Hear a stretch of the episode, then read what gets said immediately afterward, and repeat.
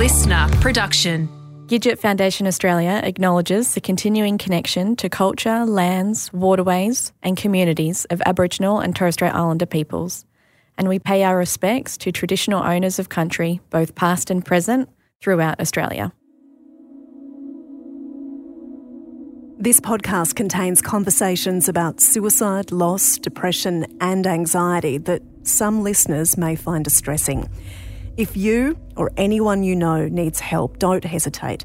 Contact Lifeline on 13 11 14 or emergency services on triple zero.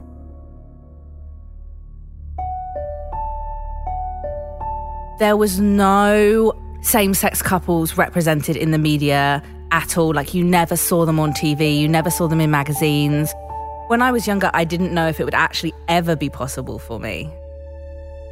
When Millie and her partner Jessie decided to walk the path of parenthood, they didn't realise just how rough the path would be.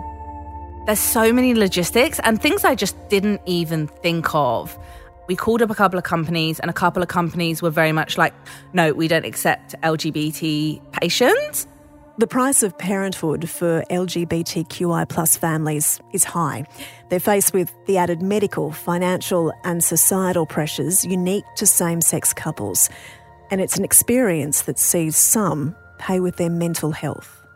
I just imagined all these make believe scenarios in my mind. I loved him so much. I wanted him so much. I'd worked so hard for him. I just didn't necessarily believe that I had the power to keep him safe. Pregnancy and the first year of parenthood is a time of major change in a person's life that, without the right support, can lead to or prolong perinatal depression and anxiety. For too long, these parents have suffered in silence, but that doesn't have to be where the story ends.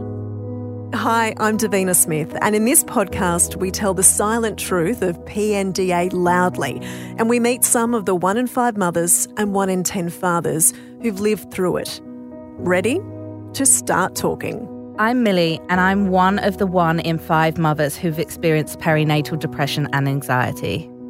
In today's episode, we'll be discussing the unique challenges LGBTQI plus families face on the journey to parenthood. Every LGBTQI plus family will have a different experience. So, clinical counsellor Amelia Walker will be joining us later to discuss just how important gender inclusive care is and where you can find it. Hi, Millie. Hello. Hey, take us right back to the start. Were you always someone who wanted to have kids? Always. And I don't remember a definitive moment, but I must have been like very young. Like I'm talking like five or six, and I knew I wanted to be a mum. I come from a huge family and I always, always, always wanted kids. And was it something that you always thought you would look for in a partner as well?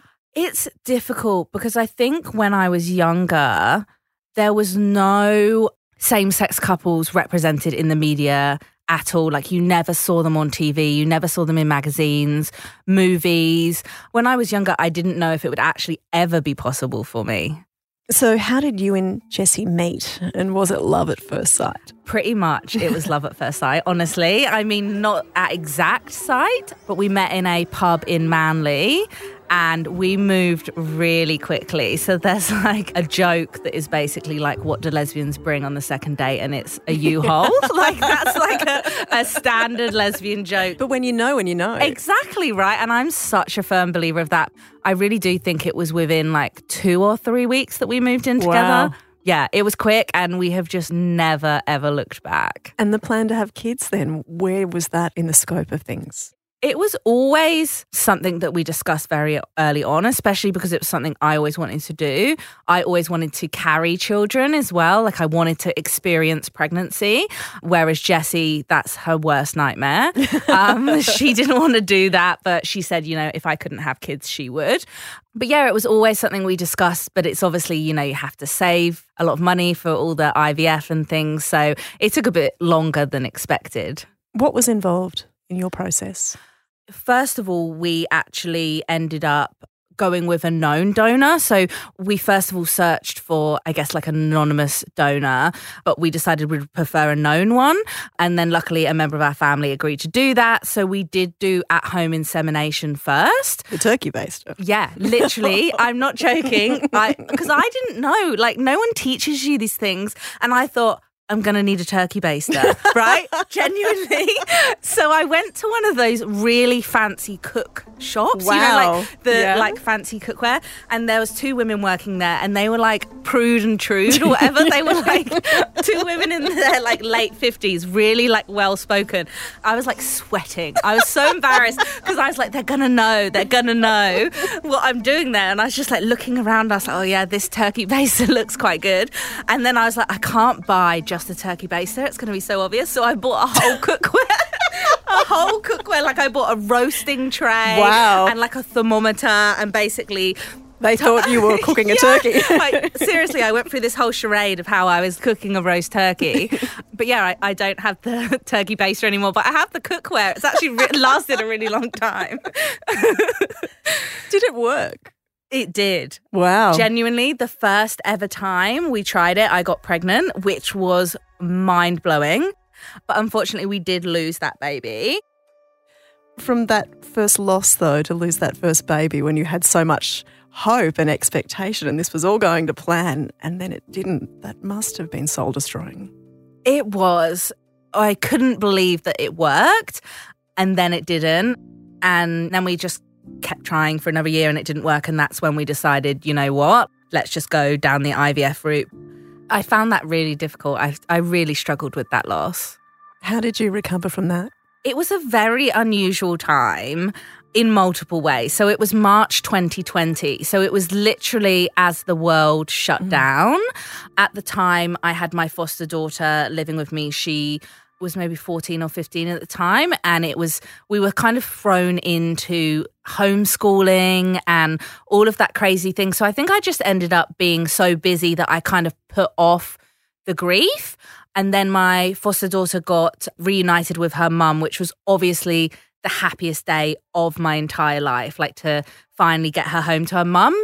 But once she had left my house, then that's when the grief really hit me because suddenly I was completely alone. And I guess the journey of IVF begins as well then. What was that like for you being an LGBTQI couple? we put the feelers out like you know you just google on the internet ivf and we called up a couple of companies and a couple of companies were very much like no we don't accept lgbt patients so i was like oh no we won't go with those and then as i was searching this company rainbow fertility popped up and they are an ivf company that is specifically for LGBT people. And they just made us feel so comfortable. The initial meeting, they confirmed our pronouns and they just didn't assume anything. From the second we met with them, we just felt immediately comfortable. Which is so important because for anyone, the IVF journey is very stressful. You don't need the added stress of people judging you and asking the wrong question. Exactly. That's exactly right. Like it is a daunting thing to do. Once we obviously conceive the baby, then you go for scans and it gets awkward and people will say like, "Oh, who's this? Your sister or something?" But the IVF journey itself was fabulous. How quickly did you fall pregnant then with Tide? The first time. wow. which again I just couldn't believe it happened first time. And then a lot of that trauma from that loss came back because I just thought, oh, first time again, like nothing happens first time. You know, this isn't going to work out for us. And that was really scary. I kind of didn't want to go for any scans. Like I didn't show up to my 12 week scan. I just couldn't do it. I was just too scared. I thought if I don't have any scans or don't think about it, then this baby will just like carry on growing and it like it worked. So I mean I don't recommend that method of, you know, burying your head in the sand and ignoring everything. But I think I just needed to do that to protect my peace at that particular time. And protect your heart because it had mm. been broken and disappointed once before. Exactly. Did that stop you bonding with Tide, do you think, in those early days of, of, of not having the scans? And I think I actively tried not to because I would convince myself it wasn't going to work. I had really convinced myself that it wasn't. So I think you do try and disassociate a little bit because you don't want to have your heart broken. I wouldn't let Jesse buy anything for the baby. I don't think we mm. bought anything until maybe like 20 weeks. So, at what point did you accept I'm pregnant? And I'm going to have a baby. um, it was quite late on. I'm quite a like laissez-faire person as it is, so I think it was a combination of that and also kind of not getting my act together. we moved house when I was, I think, 22 weeks pregnant. So we moved from the northern beaches to the central coast where we bought our house. And that was in the middle of the biggest lockdown, that 100 day lockdown. I think it was once we kind of came out of that that I was like, oh my God, I've not bought anything and I really need to go shopping. was your mental health at all on the radar during the pregnancy? Yeah. So we moved and I and I absolutely love my house. Like we had a 5-year plan. We basically lived in a shed to afford to buy a house. Then we got there, we bought this house. It's like off grid in the middle of the forest, in the middle of nowhere, and it's just beautiful. And I love the remoteness and the isolation. And we have animals and we grow our vegetables, and it's so us. But what I wasn't expecting was for no one to be able to come and visit us at all because of the lockdowns. I ended up getting pregnant, and my sister didn't see me pregnant until the day before I was induced. That was the first day that she was able to come because the borders had opened. Mm-hmm. So I think the isolation that I felt at that particular time, being completely on my own and having no one able to visit, I think that's when I really started to experience some prenatal depression and anxiety. And then I just assumed that would go away once the baby was here. I really felt like it would be a non issue. But yeah, it wasn't. Tide arrived. What was the birth like? The birth was, in hindsight, very stressful. Mm. Jesse did this amazing job of sheltering me from a lot of the stressful things that were going on we had had a routine midwife appointment and I still hadn't packed my hospital bags. Like I said, I'm very relaxed. I think I was 37 weeks and five days. I got home and I thought, oh, maybe I'll start packing my hospital bag. and the phone rang and it was the midwife and she said, You've got preeclampsia. You need to come into the hospital now and bring your hospital bag. And I was like, Oh, I haven't packed my hospital bag. And she's like, I suggest you pack your hospital bag. So it kind of started a bit quicker than we'd anticipated. So then they induced me they sort of said, you know, we'll give you this gel and you'll have a really, really good night's sleep. Try and get all your rest because we'll come round at six in the morning and we'll check your cervix. And if you're dilated, I game guess on. game on, that's yep. the one. Um, and if not, we'll give you some more gel. So I thought, oh, we've got time, and we ordered Domino's. I had this huge oh, prawn pizza. By about half past seven, I was having massive contractions. So this was an hour later, what two hours later. oh my god, I I vomited that everywhere. Um, by like 8.30 in the evening my waters had broken and jessie i think was a bit annoyed because she'd thought she was having a really good night's sleep ready for like the morning. But there was no um, sleep. there was no sleep and we just yeah went straight into it basically. And by the time i went downstairs to the birthing suite i think i was already like eight or nine centimeters dilated. So it was incredibly painful. Tide was posterior so the baby kind of rubs on your spine which was painful lots of things started going wrong all the machines were beeping and jesse kind of sheltered me from a lot of that and i think a lot of the nurses were kind of starting to panic and then the next thing I know, there was like 25 people in the room, and they were saying, "Okay, we're getting this baby out now. You've got like one push, or you're going for a cesarean." And so I was like, "Right, I'm just going to give this a really good push." And Tide was born. So at the time, I didn't find the birth stressful, but in hindsight, I think I have more so now. Like retrospectively, I found it more stressful, if that possibly makes any sense at all. Did Jesse ever confide in you about how stressful that time was and how much she sheltered you? Yes. We, we talked about it afterwards because pretty much as soon as Tide was born, maybe 20 minutes later, I was like, oh my God, I loved that. I would do that again. and Jesse was like, are you insane? Like, what is wrong with you? That was the most traumatic experience of my life because I lost loads of blood. I had a episiotomy and. Mm. A few other things went wrong. When they put Tide on my chest, I, I was like, I'm going to be sick. And so the first thing I ever said to poor Tide was, I'm going to be sick. Get it off me. Like, I don't think I like even knew if it was a boy or I was like, get it off me. What were those first few days like then with Tide? It was a bubble. I yeah, I enjoyed my time in the hospital honestly, which sounds so unusual, but I felt safe and confident because the midwives would come round every couple of hours. They would check my like latch for breastfeeding. They would bring me my food, like you know, it's like, like a hotel, isn't it? Yeah, I'm a simple girl of simple pleasures, and like honestly, I really enjoyed that. And they were so kind, and I felt empowered to be a mum with their assistance. And then you suddenly like leave hospital and you're like on your own. I was like, I don't know what I'm doing. and that's when the thoughts started popping into your mm. head. You weren't a person who oh used oh to get God, scared or, no. or negative. I was completely fearless, such a happy go lucky person, so chilled, so positive, but I just got scared. It was like a genuine primal fear I thought I knew what to do. Like intrinsically, I did. I I knew how to change a nappy. I knew how to feed them, and I knew that how to burp a baby. Like I said, I've got a huge family, so all of the practical things I knew how to do, but I just couldn't cope with how scary it was. I used to set my alarm on my phone on the hour every hour all night. So I'd go to bed at say 10 p.m. and I'd have my phone set 11, 12, 1, 2, 3, 4, 5, like all through the night. The alarm would go off. Sometimes, obviously, that would wake the baby, sometimes it wouldn't. And then I would creep up to their bassinet and I'd be like watching them to see if they were breathing. If I wasn't convinced, I'd be like poking at Tide just to like check. So I wasn't sleeping at all. And I think sleep deprivation really is going to make you not feel well.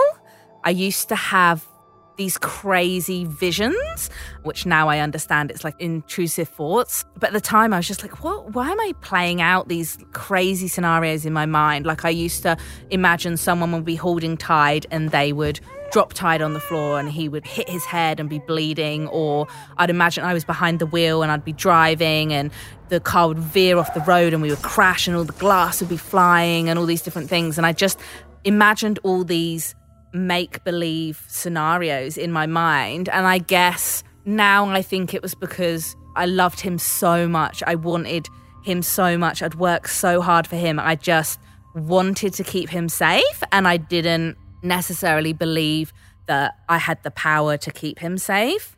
It was just terrifying. Where was Jessie and how was she coping in all this time? So, Jessie obviously went back to work like you do. Obviously, I was on maternity leave. We'd moved to the Central Coast. She was still working in Sydney. So, she had maybe a 50 minute drive to work. And I would get up at 4 a.m. before she left for work and make her a coffee because. You were I'd the done, one staying at home. Because I was the one staying yes. at home, yeah. And I did that also too. because I'd done it a few times and then I thought to myself, oh, if, if today I don't make the coffee, she's going to die. And I suddenly started getting, again, like these OCD things that I had to do. I had to do things in a certain order. I had to do things at a certain time. If I didn't do them, something terrible was going to happen. And it always centered around either Jesse dying or Tide dying. So I'd get up at four in the morning, even though I'd obviously set my alarm on the hour every hour, every night. And then I would sit on my phone and, you know, the Find My Friends yeah. app. So I'd sit on my phone for the hour and I'd watch her move slowly on her way to work. And like occasionally it would pause and I'd be like, oh my God, obviously she's probably at traffic lights, but I think, oh, maybe she's been in a crash that really got too much for both of us, I think. So she did quit her job. And then we're in a position where she's not working. I'm on maternity leave. We've got a baby. We've got a mortgage. We've got like hardly any savings. You know, we literally can't afford to live. But I don't know if I can live without her being in the room with me. So, yeah, it was a really stressful time that then became compounded with the fact that we really didn't have any money to support us. When did it come to you that maybe this wasn't just baby blues, this wasn't just me being protective, this might have been something a bit bigger?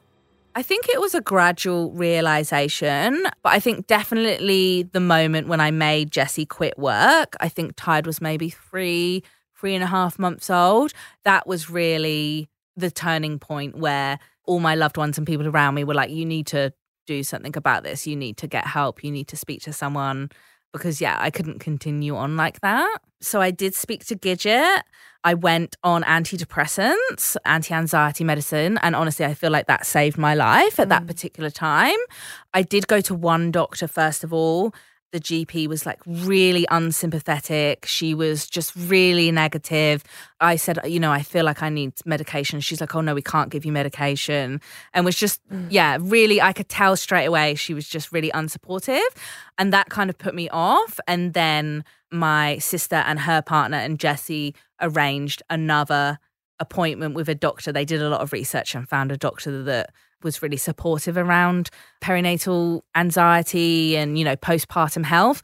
So they booked me an appointment with her and she was lovely and you know gave me a script for antidepressants and I started them straight away.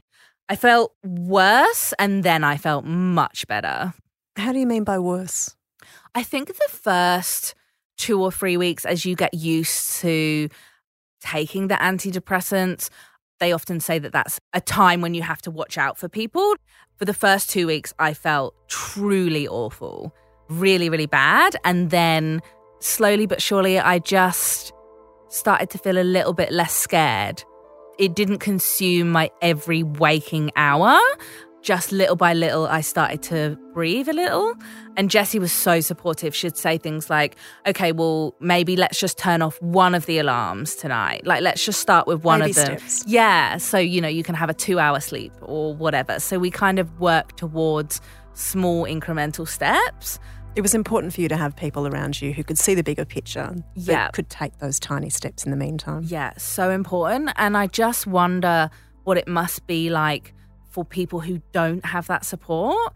And that's why I'm so passionate about sharing my story because it's so lonely and it's so isolating. Like, I felt so alone, even though I was surrounded by the most amazing people. And I just think, imagine going through this and not having a supportive partner, not having an amazing sister, not having an amazing sister in law, not having all of these good friends and people around. I don't know what would have happened to me if I didn't have them.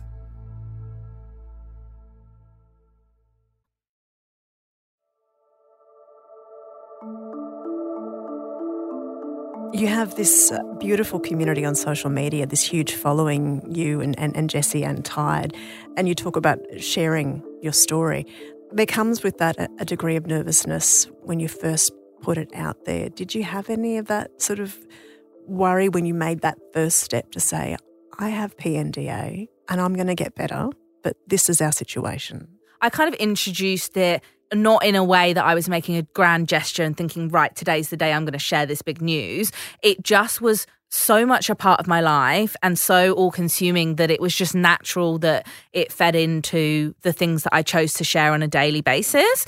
And I've always believed in just being transparent and truthful about things. So I did just say, guys, I'm struggling, or I just said how I was feeling. And then I just ended up sharing more and more because more people reached out to me and said, thank you so much. I've been going through this. I don't know who to talk to. And I started realizing that there's a whole group of people out there that really are isolated and lonely. It helps other people. Do you think it helped yourself? I think it was quite cathartic, mm. which I didn't realize at the time, but I think there is something powerful about being completely honest and completely transparent, being totally yourself, even if that part of you is flawed and messy and scary and all of those different things. I think there is something really nice about being authentically yourself and then to do that and have it be received so well. I think that was an honestly a huge part of my healing process. I really am glad that that I did share it. You'd moved away from the city and you were to some extent quite isolated but you seem to build your own community. Yeah. I mean, we originally started the account to campaign for marriage equality because we got engaged and then obviously couldn't get married. So we thought, you know, what can we do to make a difference? So we made our Instagram and started sharing our lives and started, you know, really campaigning for marriage equality. And then we ended up on the TV adverts for marriage equality and on billboards around the country. And so I guess from the very beginning, our public persona sharing on Instagram was very much about advocacy and campaigning and sharing our true, authentic selves. And I think we've just continued to do that from those early days. The irony is there are still stumbling blocks for LGBTQI couples when they go through this journey of, of, of parenthood that shouldn't be there in this day and Mm. age, but they are. What sort of things did you experience? People just don't necessarily use the correct language. It's hard, especially for Jesse, to hear when people say, Who's mum? We'll walk in a room. Who's mum? Which one of We you's mum? We are both mum. Yeah. It's those little things. Even recently, we went to the Children's Hospital with Tide. One of the neurologists that we're seeing there rightfully needs to understand Tide's history because they're treating Tide for some complex medical things.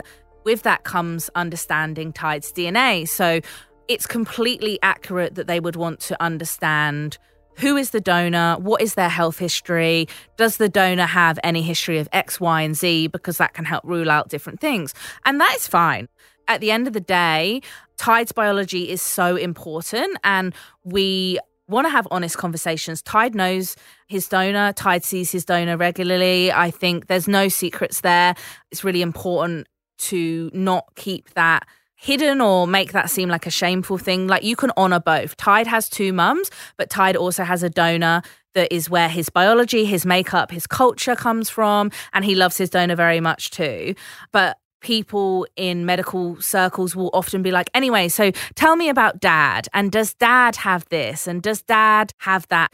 And I just think it's such an easy thing to just say donor. Like, what does the donor do? It's just such an easy swap, but you would be so surprised how often we hear the word dad all the time. How many times do you think those assumptions may have not made your mental health worse, but certainly didn't help it better? it doesn't help. I think it probably affected Jessie more than me because I am the biological mum. So even when people are saying who's mum, we are both mum, but in their mind, if they're misunderstanding, I am still mum. Whereas Jessie, there's that confusion there. Well, well, what's your role in this? Which you shouldn't have to justify to anyone. no. So that's something that she struggled with during the pregnancy and also, you know, after Tide was born a little bit because she was trying to find her place in this relationship when lots of people kept trying to point out that her place didn't belong.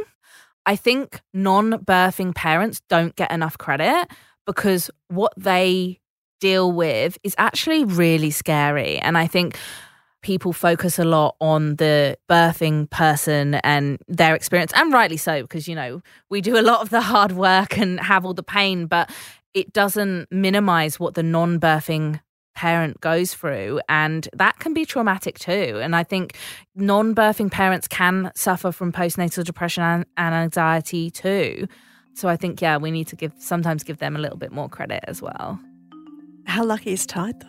Oh my god. I love him so much. He is just the funniest guy, the funniest baby. The 15 months, that age range is just so fun, isn't it? They still love you. Oh my god. They're not throwing tantrums. Oh my god. And everything is amazing, isn't it? Everything is amazing.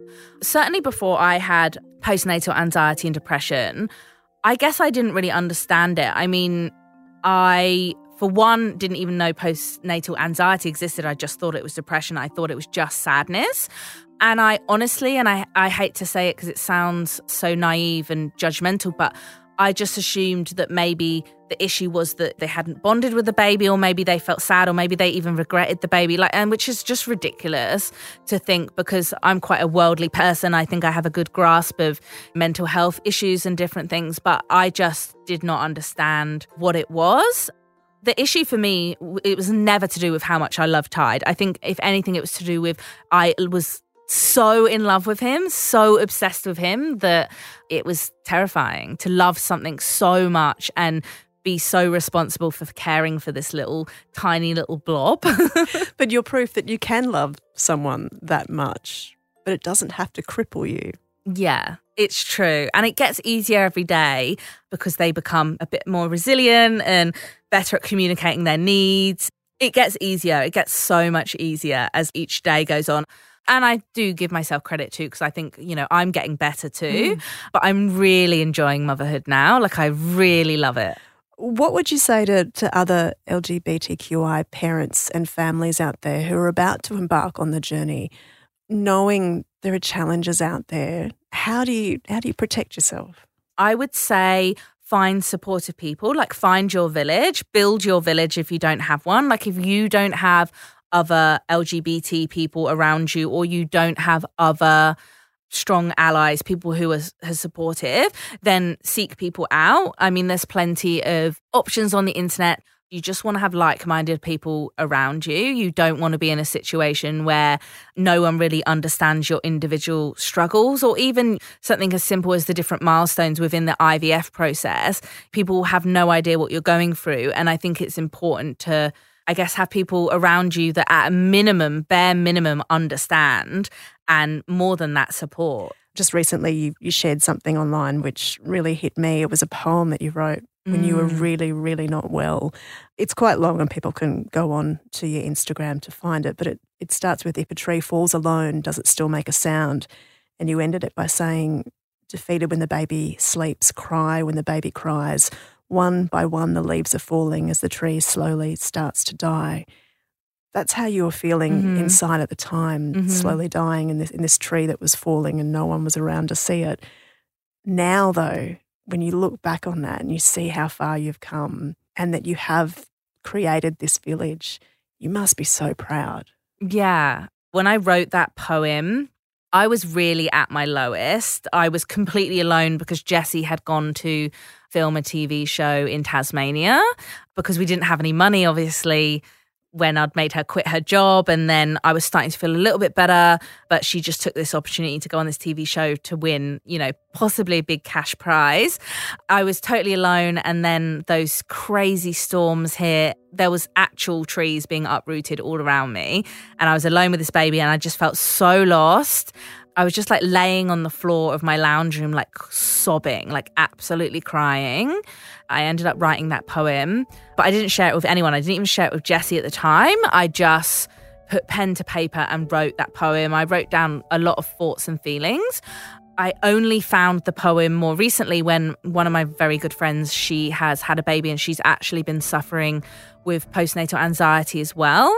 And I didn't know quite how to support her. And I really cared about her. But I thought, oh, I remember this poem that I wrote. And I decided to send it to her and said, I absolutely understand where you're coming from and what you're going through. And then I thought, oh, do you know what? I'm just going to post it because I just want people to know that they aren't alone even when you're at your absolute worst, there's still hope that you can get better. So, if people want to follow your journey, where do they go to on social media? So, you can follow us on Instagram. So, it's Jessie. So, that's J E S S I underscore and underscore Millie, M I L L I E. Millie, thank you. Thank you. We heard from Millie about the many hurdles she and partner Jesse face becoming parents and how those hurdles impacted her anxiety. Although Millie is able to laugh about these experiences now, at the time they were confronting and isolating. To discuss this further, we have program clinician Amelia Walker here from the Gidget Foundation. Amelia, I guess uh, having a baby for any couple is a challenging experience, but particularly for LGBTQI couples and families, there's a whole nother journey there that adds an extra layer, doesn't it? Absolutely. I think the conversations need to start a lot earlier and preparations. There's an enormous commitment to this decision making, and that's an emotional commitment. It's a commitment as a couple and making decisions about which roles that we might take and how we feel about that and also a financial commitment that some heterosexual couples don't face. Yes, the romance might be taken out of it, but the level of intimacy that it requires to have those conversations and really get to understand each other and each other's desires is actually something that a lot of other couples might be missing. So there might be a lot of sex happening, but intimacy actually might be missing. Millie spoke a lot about being such a, an optimistic, relaxed person previously. And then when Tide came along, almost catastrophizing and fearing the worst playing out. How often do you see that? Those tendencies are very common in people experiencing perinatal anxiety. Catastrophizing, I guess, is a, is a way of us almost feeling like we've got some control over a situation that feels so beyond our control. If we can exercise the thought, then it can't happen. And alongside that can be sort of some OCD tendencies as well. And of course, they're not uncommon experiences for people. And if you start noticing it in yourself, if it's consuming your day, if it's stopping you from getting on with day to day functioning, then it's really important to be able to seek some help. And again, it's about partners and loved ones noticing that behavior as well and maybe just checking in because the person enacting those things for them, it's really important to pursue and keep going. So sometimes we need an external intervention. Let's talk about those OCD tendencies because they can seem quite harmless. I've been through them myself. Mine was repeatedly locking the car door because I just wasn't sure if it was locked. So I'd press that button about a dozen times, or I was always worried when I walked out the door that I'd left the iron on and it would just be a natural instinct to go back and check it. But I'd then go back and check a dozen times and, and wouldn't get out the door. In Millie's case as well, it, it became almost quite crippling that if she didn't do what her brain was telling her to do, something bad would happen. To interrupt that behavior for the person for whom it's so important is terrifying. Mm-hmm. And again, it, we really need some external intervention to sort of break those cycles and to really break down what is actually happening. What are you feeling? What are you fearing? And in Millie's case, you know, she was just describing the magnitude of love and responsibility that she felt for this little being.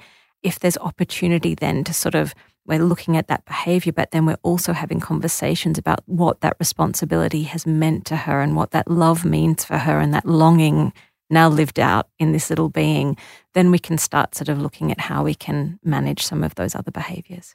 Millie, having a miscarriage early on and, and having a traumatic birth, it doesn't help with those catastrophizing thoughts, does it? It doesn't. And often for people who have experienced a loss in the perinatal period, the grief around that loss often comes when there is another conceived child because we're sort of reliving certain moments and certain milestones as well. So while we're focusing on this new conception, this new birth, it's also important where possible to be able to really honour that loss and take some time to to grieve that as well.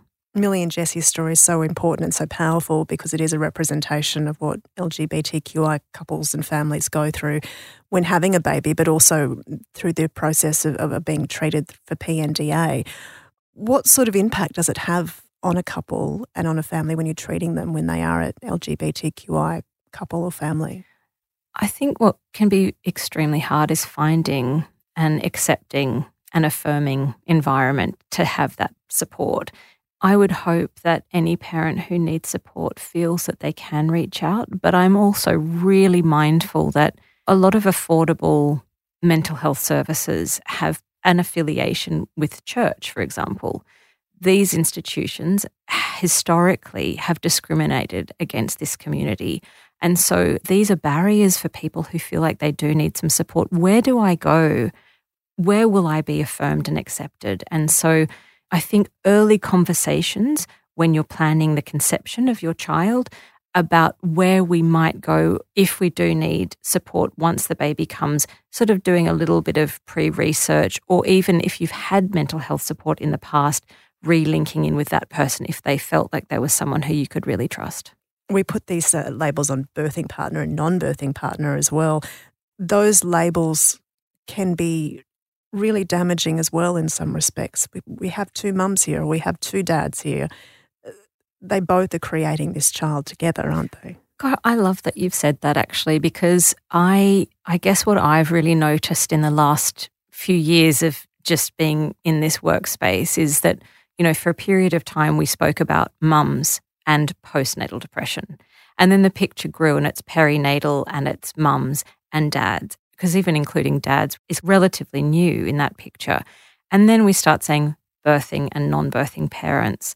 This is where we have to remain open and receptive to the full picture, which is yes, it's not just a birthing and non birthing parent, it's two mums, two dads, two parents, one parent.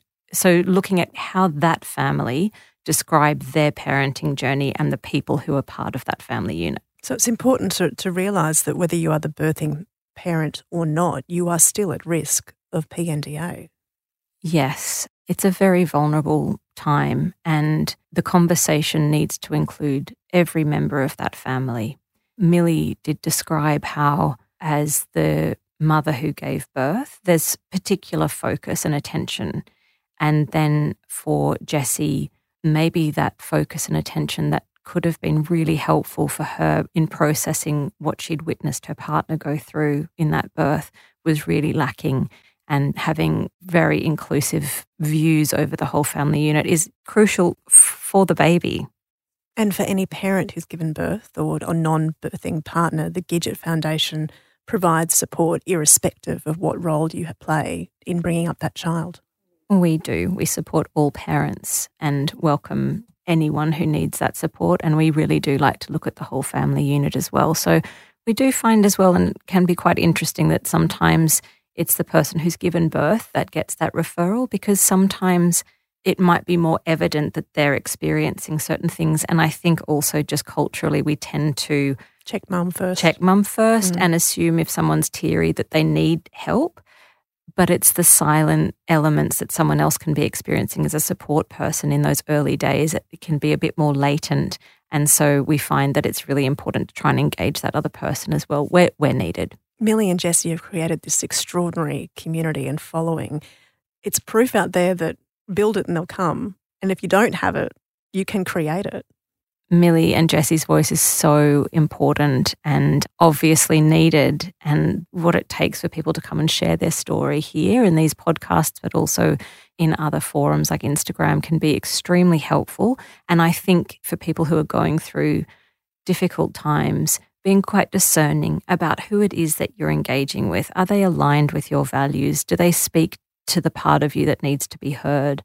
And dismissing people where it might be just sort of scratching an itch and really engaging with services and voices that feel aligned with your values. And at the end of the day, Tide is one lucky little boy. He's got oh two powerhouse women.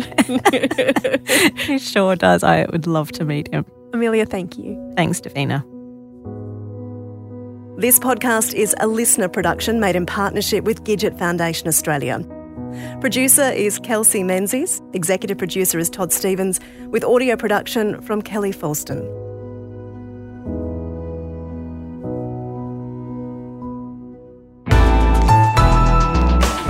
Listener.